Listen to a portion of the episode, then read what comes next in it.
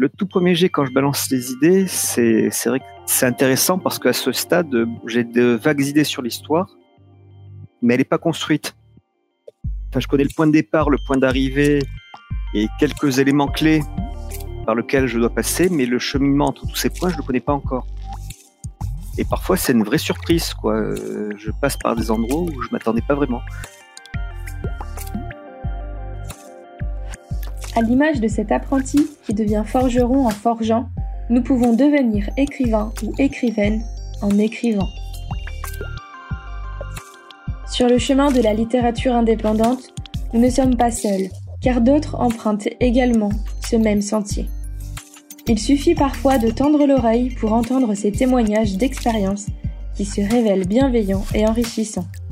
À travers douze thématiques, de nombreuses personnes passionnées et passionnantes vont nous partager leur propre aventure. Ces douze thématiques vont suivre un cheminement qui permettront d'aller de l'écriture à la diffusion et promotion de son ouvrage en tant qu'auteur indépendant. La première thématique abordée est celle de l'écriture.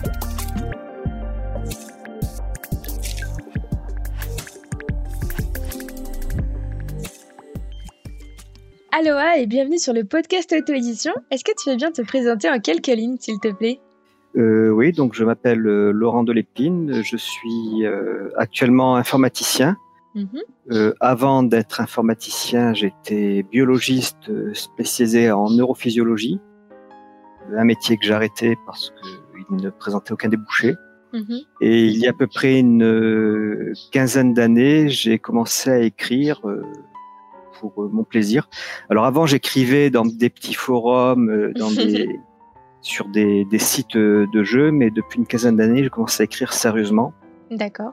Jusqu'à il y a trois ans où j'ai publié ce que j'ai écrit. D'accord. Quelques mots.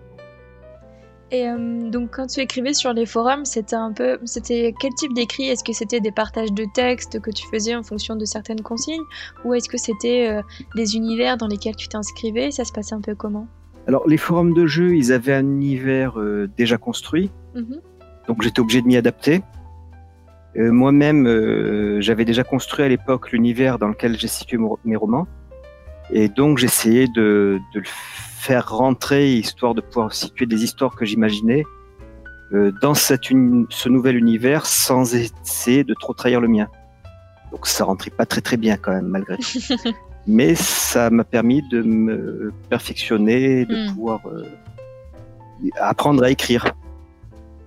D'accord. Et l'écriture, du coup, donc ça fait, donc tu dis une dizaine d'années maintenant que tu écris, et de manière un peu plus sérieuse. Donc, qu'est-ce qui t'a donné cette envie d'aller plus loin, de, de te, ouais, de, j'allais dire, de te mettre sérieusement à l'écriture? Qu'est-ce qui, est-ce que tu as eu un déclic ou est-ce que c'est juste venu naturellement au fur et à mesure? En fait, euh, le problème des forums, c'est qu'on était trop contraints. À la fois, bon, c'était pas mon univers, mhm. c'était un univers autre. Ensuite, euh, souvent, ça s'écrit à plusieurs, ces, ces textes. Et tôt ou tard, il y en a toujours un qui laisse tomber, et donc on se retrouve avec des textes qui n'aboutissent jamais. Et j'avais envie de faire quelque chose de plus sérieux que, et de plus pérenne que dans ces forums, parce qu'aujourd'hui, tous ces forums ont disparu. Et les textes que je n'ai pas pensé à sauvegarder avant la disparition de ces forums euh, sont perdus. Donc euh, au moins le livre, lui, il reste. Il y a aussi le fait qu'une amie est tombée sur le texte euh, La paysanne en cours d'écriture et marcelée pour avoir la suite. Et donc ça aussi, ça encourage. Tu m'étonnes. Et donc tu veux bien ouais, nous parler un peu de, tes romans? Donc, comme c'est un univers qui est assez large, j'ai donc plusieurs projets en cours. Mhm. Mais je travaille, euh, j'avais plus sur deux à la fois. Quoi. Les autres sont en stand-by jusqu'à ce qu'un projet soit achevé.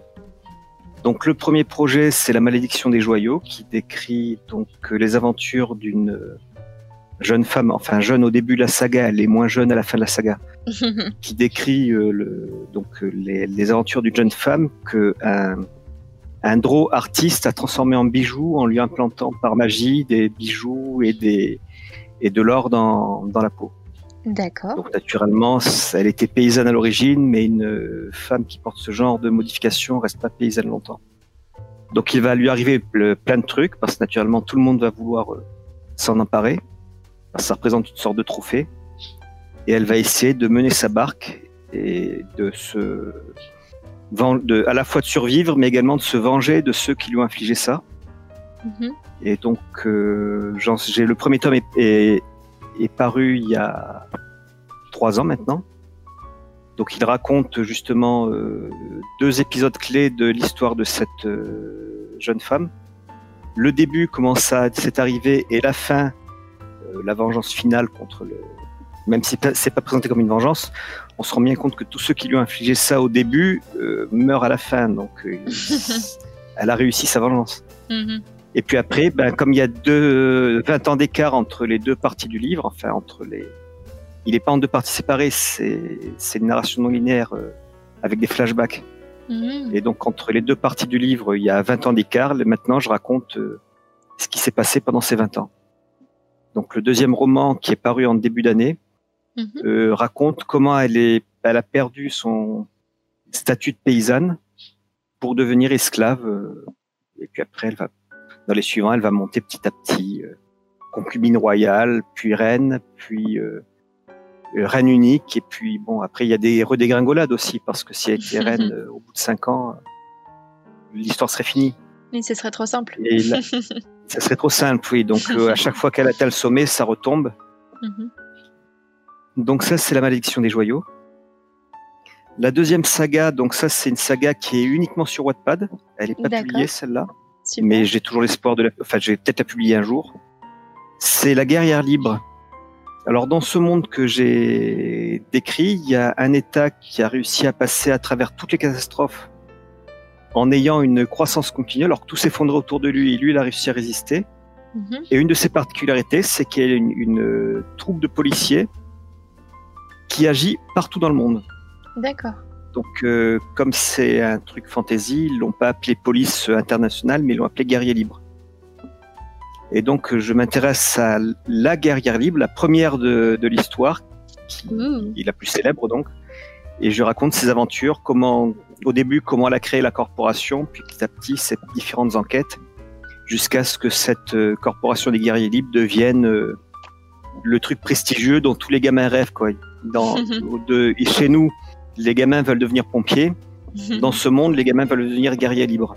Ah, je vois, c'est sympa. Donc, c'est toutes ces aventures. Et après, il y a d'autres euh, euh, histoires qui tournent autour. Par exemple, euh, les chroniques des joyaux, par exemple, c'est des histoires qui se passent à l'époque de la malédiction des joyaux, mais parfois avec des personnages communs, mais qui sont pas dans le fil du récit principal. Donc celui-là, le premier est en cours d'écriture. D'accord. Et il devait être prêt pour la Saint-Valentin, mais il ne le sera pas. bon, la date Saint-Valentin doit enseigner un petit peu sur le sujet de l'histoire. Mm. Donc pour montrer un petit peu que mon personnage, il n'a pas passé 20 ans à souffrir. quoi. Il y a eu des moments de joie, des moments de bonheur et que ça se termine bien parfois. Là, il y a quand même des, des petites happy endings sympas. oui, oui, euh, de temps en temps ça se passe bien, de temps en temps ça se passe mal, mais elle a quand même eu des moments de bonheur. Elle n'a pas eu 20 ah. ans de 20 ans mm. d'enfer. Oui, c'est vrai, c'est vrai. Ça, je, ça, je le raconte dans les chroniques des joyaux. D'accord, ah c'est fascinant. Tu as vraiment toute une, architecture en fait qui s'est dessinée euh, au travers de tes univers et de tes écrits. C'est ça, oui. Comme l'univers est complexe et qu'il a une histoire assez complexe, parce qu'au début, donc l'univers se déroule euh, tranquillement. Il y a trois races qui se partagent le monde. Enfin, tout se passe bien. Ils sont pas vraiment en concurrence. Puis il y a une grande catastrophe qui arrive avec cette grande catastrophe, il y a les humains qui arrivent, et là, c'est l'effondrement complet de la civilisation. Ça dure une quarantaine d'années, puis après, la, le, donc il y a des êtres euh, étranges qui débarquent avec, euh, qui amènent des gens avec eux, hmm. des nouveaux peuples avec eux. Euh, ils mettent 40 ans à éliminer ces, ces envahisseurs, et quand 40 ans plus tard, la civilisation redémarre, il y a plus, y a plus trois peuples qui peuplent le, le monde, mais il y en a sept dont les humains. Et donc il faut composer dans un monde où les humains ont pris la place euh, d'une hmm. partie des, anciens, des anciennes races. et donc euh, le, la saga que j'ai commencé à publier sur Wattpad aussi euh, raconte justement cette période catastrophique de, de 40 ans. D'accord, ok. Mais ça, c'est plus des nouvelles que des romans, quoi. Et puis, hmm. c'est destiné à être à Wattpad, donc ils sont bien moins finis que, que la, que la malédiction des joyaux, il y a la malédiction des joyaux, il y a toute l'étape de création des livres, La, mm. conception, l'écriture, la réécriture, euh, bêta lecteur, euh, puis correction finale. Euh. Mm. D'ailleurs, le troisième va partir chez Camélia prochainement pour la correction. Génial, c'est top. Ah, pas, prochainement, c'est à son prochain slot libre qui devrait être en avril ou en mai. c'est bientôt. bon, la, malédiction des joyaux bénéficie d'un correcteur professionnel, les autres non. Mm. Oui, c'est pas le même, euh, le même objectif. Non, c'est pas du tout le même objectif. D'accord. Et est-ce que tu saurais dire euh, si tu as des, développé des routines d'écriture depuis toutes ces années ou pas forcément? Alors, des routines d'écriture, euh, oui et non. Alors, traditionnellement, j'écris le matin en me levant. Donc, je me lève à 6 h du matin. De 6 h à 7 h, enfin, je enfin un peu plus tard puisque il y a le petit déjeuner, la douche d'abord. Enfin juste après m'être préparé, j'écris mhm. jusqu'à l'heure où je dois aller au travail. Donc en général j'ai une heure devant moi. Puis après je vais au travail et le soir ce que je fais c'est je corrige un texte d'un autre projet. D'accord. Tu remets pas le nez dans le même euh, texte du matin, c'est ça? Non, le soir c'est pas le même texte que le matin. Euh, et naturellement, s'il arrive que le matin, euh, au moment de partir au boulot, ben, le cerveau fourmille d'idées. Alors je jette tout ça en vrac sur le, sur le, dans le texte, histoire que le lendemain matin, quand je reprenne, je n'ai pas tout oublié. et donc, donc en fait, c'est écriture le matin, correction le soir. Hmm. Sauf quand il y a une urgence ou qu'il faut vraiment que je corrige parce que j'ai des deadlines, et à ce moment-là, j'arrête l'écriture pour corriger à fond. Oui. Et c'est rare, quoi. Mais tu as, une, ouais, as une, une régularité euh, très précise. Voilà.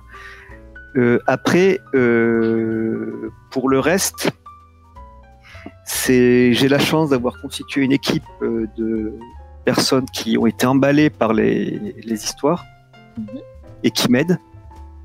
Donc, ma meilleure amie réceptionne le texte souvent d'ailleurs pendant la, juste après le premier jet, pendant la phase de réécriture au fur et à mesure que les chapitres sont réécrits, elle les réceptionne. Mhm. Euh, et elle me renvoie son avis dessus, donc elle sert de métalectrice. En plus, avoir un avis féminin pour euh, le comportement des personnages féminins n'est pas inutile. Mm, c'est sûr. Euh, aussi, même chose là, dans le troisième, j'ai des une relation amoureuse entre deux femmes. Donc, bah, il y a une amie gay qui va relire ça aussi pour voir si je dis pas un peu n'importe quoi. Après, pour la version homme-femme, ça, bon, j'ai l'expérience, pas de problème. Mais ce genre de, ce genre de, de, de relation, j'ai pas l'expérience personnellement, donc je suis obligé de faire appel à des gens pour vérifier. C'est bien, c'est bien que tu fasses, tu prennes cette attention-là, en fait, c'est vraiment top. Mhm.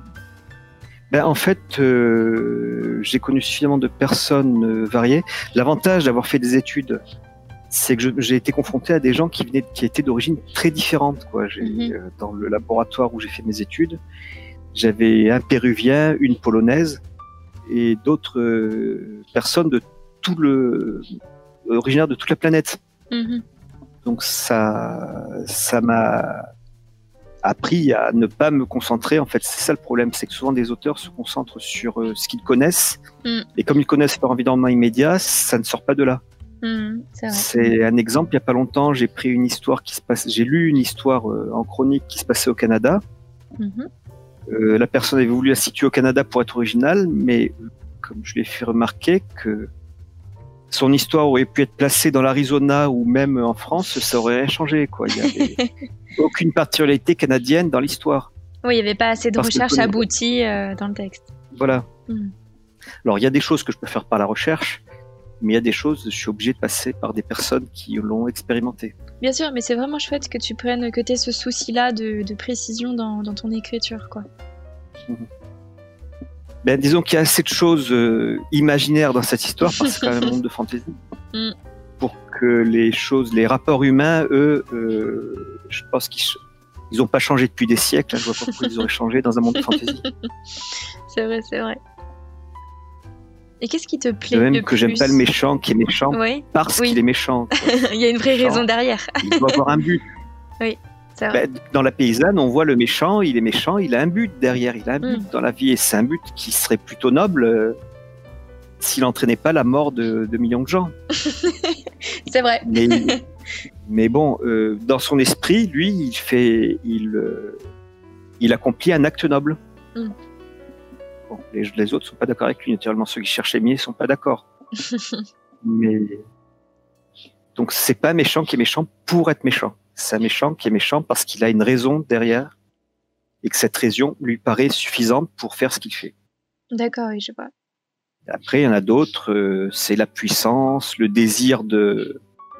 Dans le, dans le troisième, on sent beaucoup que le, le roi qui s'emparait de mon héroïne, euh, c'est le côté tape à l'œil, quoi. Il possède une femme couverte de bijoux, il est le seul à avoir ça, il a acquis un prestige incroyable, quoi. Il, c'est un trophée, il le montre, il expose. Alors que elle, elle aime pas trop être montrée, elle aime pas trop être exposée. Ben lui, au contraire, il s'en fout. Il, il faut que les autres soient épatés par ce qu'il a et que les autres n'ont pas. là aussi, il a une motivation, pas parce qu'il est méchant. D'ailleurs, on se rend compte qu'en temps normal, il est plutôt sympa comparé à d'autres. Sauf que ben, il a, il a aucun, respect pour, le, pour ce que les gens pensent. Quoi. C'est son avis qui compte. Oui, il est vraiment obnubilé par sa propre, euh, sa propre pensée. Ben, c'est un roi autocratique. Hmm, je vois. Mais euh, il n'est pas méchant pour être méchant. Il est méchant déjà parce qu'il a été élevé comme ça. On comprend très bien que s'il avait été élevé ailleurs, il aurait pu devenir un très bon roi d'un très grand pays et qu'il aurait été euh, aimé par sa population. Mm-hmm. Euh, là, bah, il est le, roi d'un pays qui fait du trafic d'esclaves et il est détesté par les trois quarts de la planète. Ce qui ne Parce qu'il est né dans ce pays. ouais, voilà. Parce qu'il est né dans ce pays. Uniquement pour ça. Oui, c'est un euh, coup de, c'est, une espèce de, de coup de pas de bol euh, lié à son, son histoire personnelle. Oui, c'est ça. S'il aurait eu un autre père, il aurait été un très un type que tout le monde aurait adoré. Euh, je voulais te demander, qu'est-ce qui te plaît le plus quand tu écris Quel est l'élément qui te plaît le plus? Est-ce que c'est plutôt la recherche des personnages, un peu toutes ces connexions? Est-ce que c'est euh, le premier, vraiment le, tout premier jet quand tu balances tes idées euh? Le tout premier jet quand je balance tes idées, c'est c'est intéressant parce qu'à ce stade, j'ai de vagues idées sur l'histoire, mais elle n'est pas construite. Enfin, je connais le point de départ, le point d'arrivée, et quelques éléments clés par lesquels je dois passer, mais le cheminement entre tous ces points, je ne le connais pas encore. Et parfois, c'est une vraie surprise. Quoi. Euh, je passe par des endroits où je m'attendais pas vraiment. Donc c'est vrai que cette phase est vraiment très intéressante. Oui, je suis plus jardinier qu'architecte. Hein, mais, oui. mais euh, donc les, les, personnages font leur histoire un peu tout seuls, presque. Ils font un peu leur vie, voilà. au fur et à mesure que j'écris, alors que j'ai prévu deux trois points de passage dans le roman. D'ailleurs, j'ai prévu ces deux trois points de passage, mais il y a des, événements auxquels je n'avais pas pensé du tout et qui se retrouvent dans l'histoire. Mhm. Et d'ailleurs, euh, ce qui s'est passé, c'est que le 2 et le 3, quand le 3 se termine, la fin du 3, ça devait être à l'origine la fin du 2. D'accord. Ah oui. Mais il y a tellement d'événements qui, sont, qui se sont mis au milieu que finalement, ben, le, je me suis retrouvé avec 1000 pages pour le, livre et je l'ai coupé en deux. Du coup, tu t'es dit, bon, on va peut-être faire une division parce que là, ça fait beaucoup. enfin bon, j'ai pas rédigé 1000 pages pour euh, couper en deux. Quand je suis mm. arrivé à une taille euh, raisonnable pour le deuxième, je me suis dit, bon, là, on arrête. j'ai trouvé un endroit euh, plausible pour l'arrêter quand même. Mm. Effectivement, il y avait, ça faisait une unité, ça tombait bien. Et puis après, j'ai écrit le troisième une fois que le deuxième était en cours de correction. Mhm. D'accord, ok. Mais, à l'origine, d'ailleurs, ça devait pas être une saga, ça devait être un one-shoot. Hein. Finalement, ça a fait un peu sa vie, ça part, ça, ça t'échappe complètement. mais les personnages voulaient pas me laisser tranquille. c'est fascinant. C'est chouette parce que tu développes vraiment tout un univers euh, très riche et très construit, c'est vraiment fascinant. Ben, l'univers est riche et construit parce que je, au début, c'était un univers de jeu de rôle que j'ai construit quand j'étais adolescent. Hmm. Oui. Et donc, il a largement eu le temps de mûrir. D'ailleurs, aujourd'hui, tel, qu'il est, ressemble pas du tout à ce qui était à l'origine. À l'origine, à 15 ans, on prévoit pas, on, fait pas les mêmes choses que, que, de nos jours. Enfin, que quand on a 50 ans. Oui, j'imagine. il a bien mûri, il est devenu, devenu cohérent, parce qu'au début, c'était un petit peu n'importe quoi. Mais euh, il s'est quand même bien développé. D'ailleurs, l'influence des jeux de rôle euh, a beaucoup joué aussi sur, mm. Tu le ressens. sur l'univers. Ça va beaucoup contribuer à le rendre cohérent. c'est vraiment top. Mm. J'ai une dernière question pour toi. Si euh, tu avais la possibilité justement d'aller rencontrer ton toi du passé, euh, alors du passé proche ou plus loin, c'est toi qui c'est toi qui vois.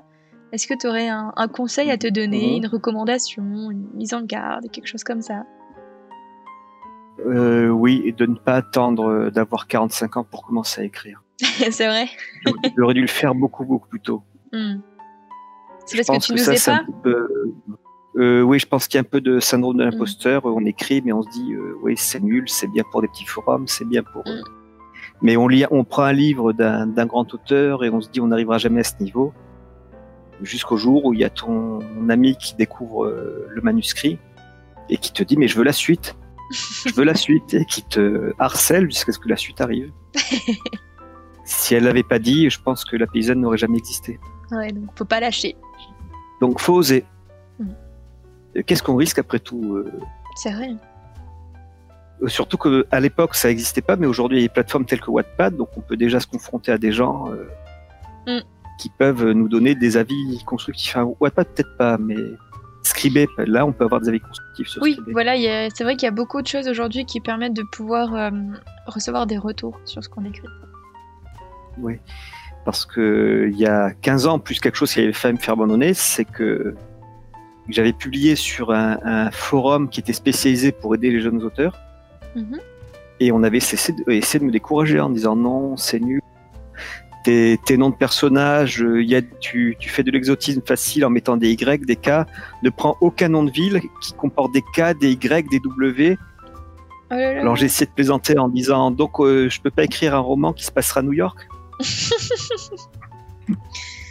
Et mais bon, ça pas, ils ont pas saisi l'ironie. Et hmm. puis j'ai presque arrêté à cause de ça. ah, c'est terrible. Là. Mais oui. Oui, parce qu'en fait, le roman ne ressemblait pas à ce qu'ils avaient l'habitude de, de, de, lire. Quoi. Quand ils prenaient, euh, mm. je sais pas moi, les royaumes oubliés, il y a des règles très strictes dans la rédaction de ces romans. Le mien ressemblait pas à ça, avec des noms qui sont parlants en français. Euh, ça se passe pas en France. Je voyais pas pourquoi mes noms devraient être euh, à consonance française. Bien sûr. Et donc, euh, les, des, des, des, noms tels que Valombre ou Mortelune, par exemple, qui parlent bien en français, mais dont je voulais pas pour mon roman parce que ça se passe ailleurs. Ils avaient essayé de me décourager à cause de ça. Bah ouais, c'est vraiment. Euh, bah heureusement que tu ne t'es pas laissé décourager et que tu as tenu bon jusqu'ici. Et en fait, c'est des auteurs confirmés. Donc l'un d'eux, c'est donc Elijah Le Baron, qui a été l'un des premiers à donner des conseils constructifs. Donc Elijah Le Baron, c'est euh, Personae, euh, l'éducation du scribe, qu'il a publié. Mhm. Il est sur Scribé d'ailleurs. Le premier conseil constructif qui m'a fait, il m'a fait refaire euh, tout le début de, la paysanne, tout le premier chapitre, en me disant non, euh, trop, c'est trop délayé, va directement au but, rentre directement dans l'action. J'ai réécrit à son idée, effectivement, le, résultat était bien meilleur. Un deuxième, c'est un éditeur à la retraite euh, qui a reçu mon manuscrit. Donc là, c'est ma mère qui lui a transmis. Il a reçu mon manuscrit et il l'a lu et il m'a donné des conseils sur l'architecture du, du roman que j'ai mis en application. Génial. Et enfin, euh, il y a tous les correcteurs de Scribé, de hmm. Wattpad aussi, quelques-uns. Et ta petite team Qui m'ont donné des conseils. Euh. Bah, alors, ils font, font pas vraiment partie de la team, quoi. C'est des gens qui ont lu le livre hmm. et qui ont aimé. Et, mais qui m'ont donné des petits conseils. Euh, par exemple, Marisa Jaillet, pour sa hmm. chronique, elle m'a donné. On le voit pas, ça, parce qu'elle ne le quand on regarde ses vidéos, ça se voit pas, mais en fait, quand elle fait la vidéo, à côté, elle, quand elle fait sa chronique, à côté, elle renvoie euh, un, très long mail dans lequel elle détaille tout ce qu'elle a repéré, qui n'allait pas. D'accord, c'est C'est génial comme correction. C'est clair. Et euh, autre chose, une autre personne qui a fait la même chose pour moi, mhm. c'est Azael Jelil, l'auteur de l'œuf d'angle mort. Donc, je sais pas si tu as lu ce livre. Pas du tout. Ben, c'est un des meilleurs romans de fantasy de ces cinq dernières années. D'accord, ok. Et donc il a lu mon, mon roman. Alors lui, il n'a pas, il a pas eu en chronique, donc il l'a acheté. il l'a lu et il m'a renvoyé euh, là aussi après lecture tout un quatre pages de, de, texte sur ce qu'il avait repéré dans le livre et qui allait pas et que qu'il fallait corriger. ah, c'est chouette. Il fallait corriger des conseils, mais bon, oui, voilà. suivre les conseils, mais beaucoup d'entre eux étaient pertinents. Ah, c'est chouette, c'est vraiment chouette. Et ça, c'est quelque chose qui encourage vraiment à continuer. S'ils t'aident à mm. améliorer ton texte, c'est qu'ils estiment déjà qu'à la base, euh, il n'est pas mauvais. Complètement. Autrement, euh, Et autrement, il t'aiderait pas. Quoi. Si c'était vraiment nul, euh, s'il n'y avait aucun potentiel, il t'aiderait pas. C'est ça, c'est que tu as une certaine valeur sur, le, sur le texte. C'est vrai. Mmh. Eh bien, malheureusement, on va arriver sur la fin de cette interview. Déjà. Alors, merci à toi. Déjà, oui. Ouais, ça passe très vite. merci beaucoup à toi et, pour ton temps et ton témoignage qui était très intéressant. Merci. Et puis, euh, de toute façon, on peut rapidement te, on peut facilement te suivre sur les réseaux sociaux. Donc, euh, je te dis à très bientôt. À très bientôt. Salut.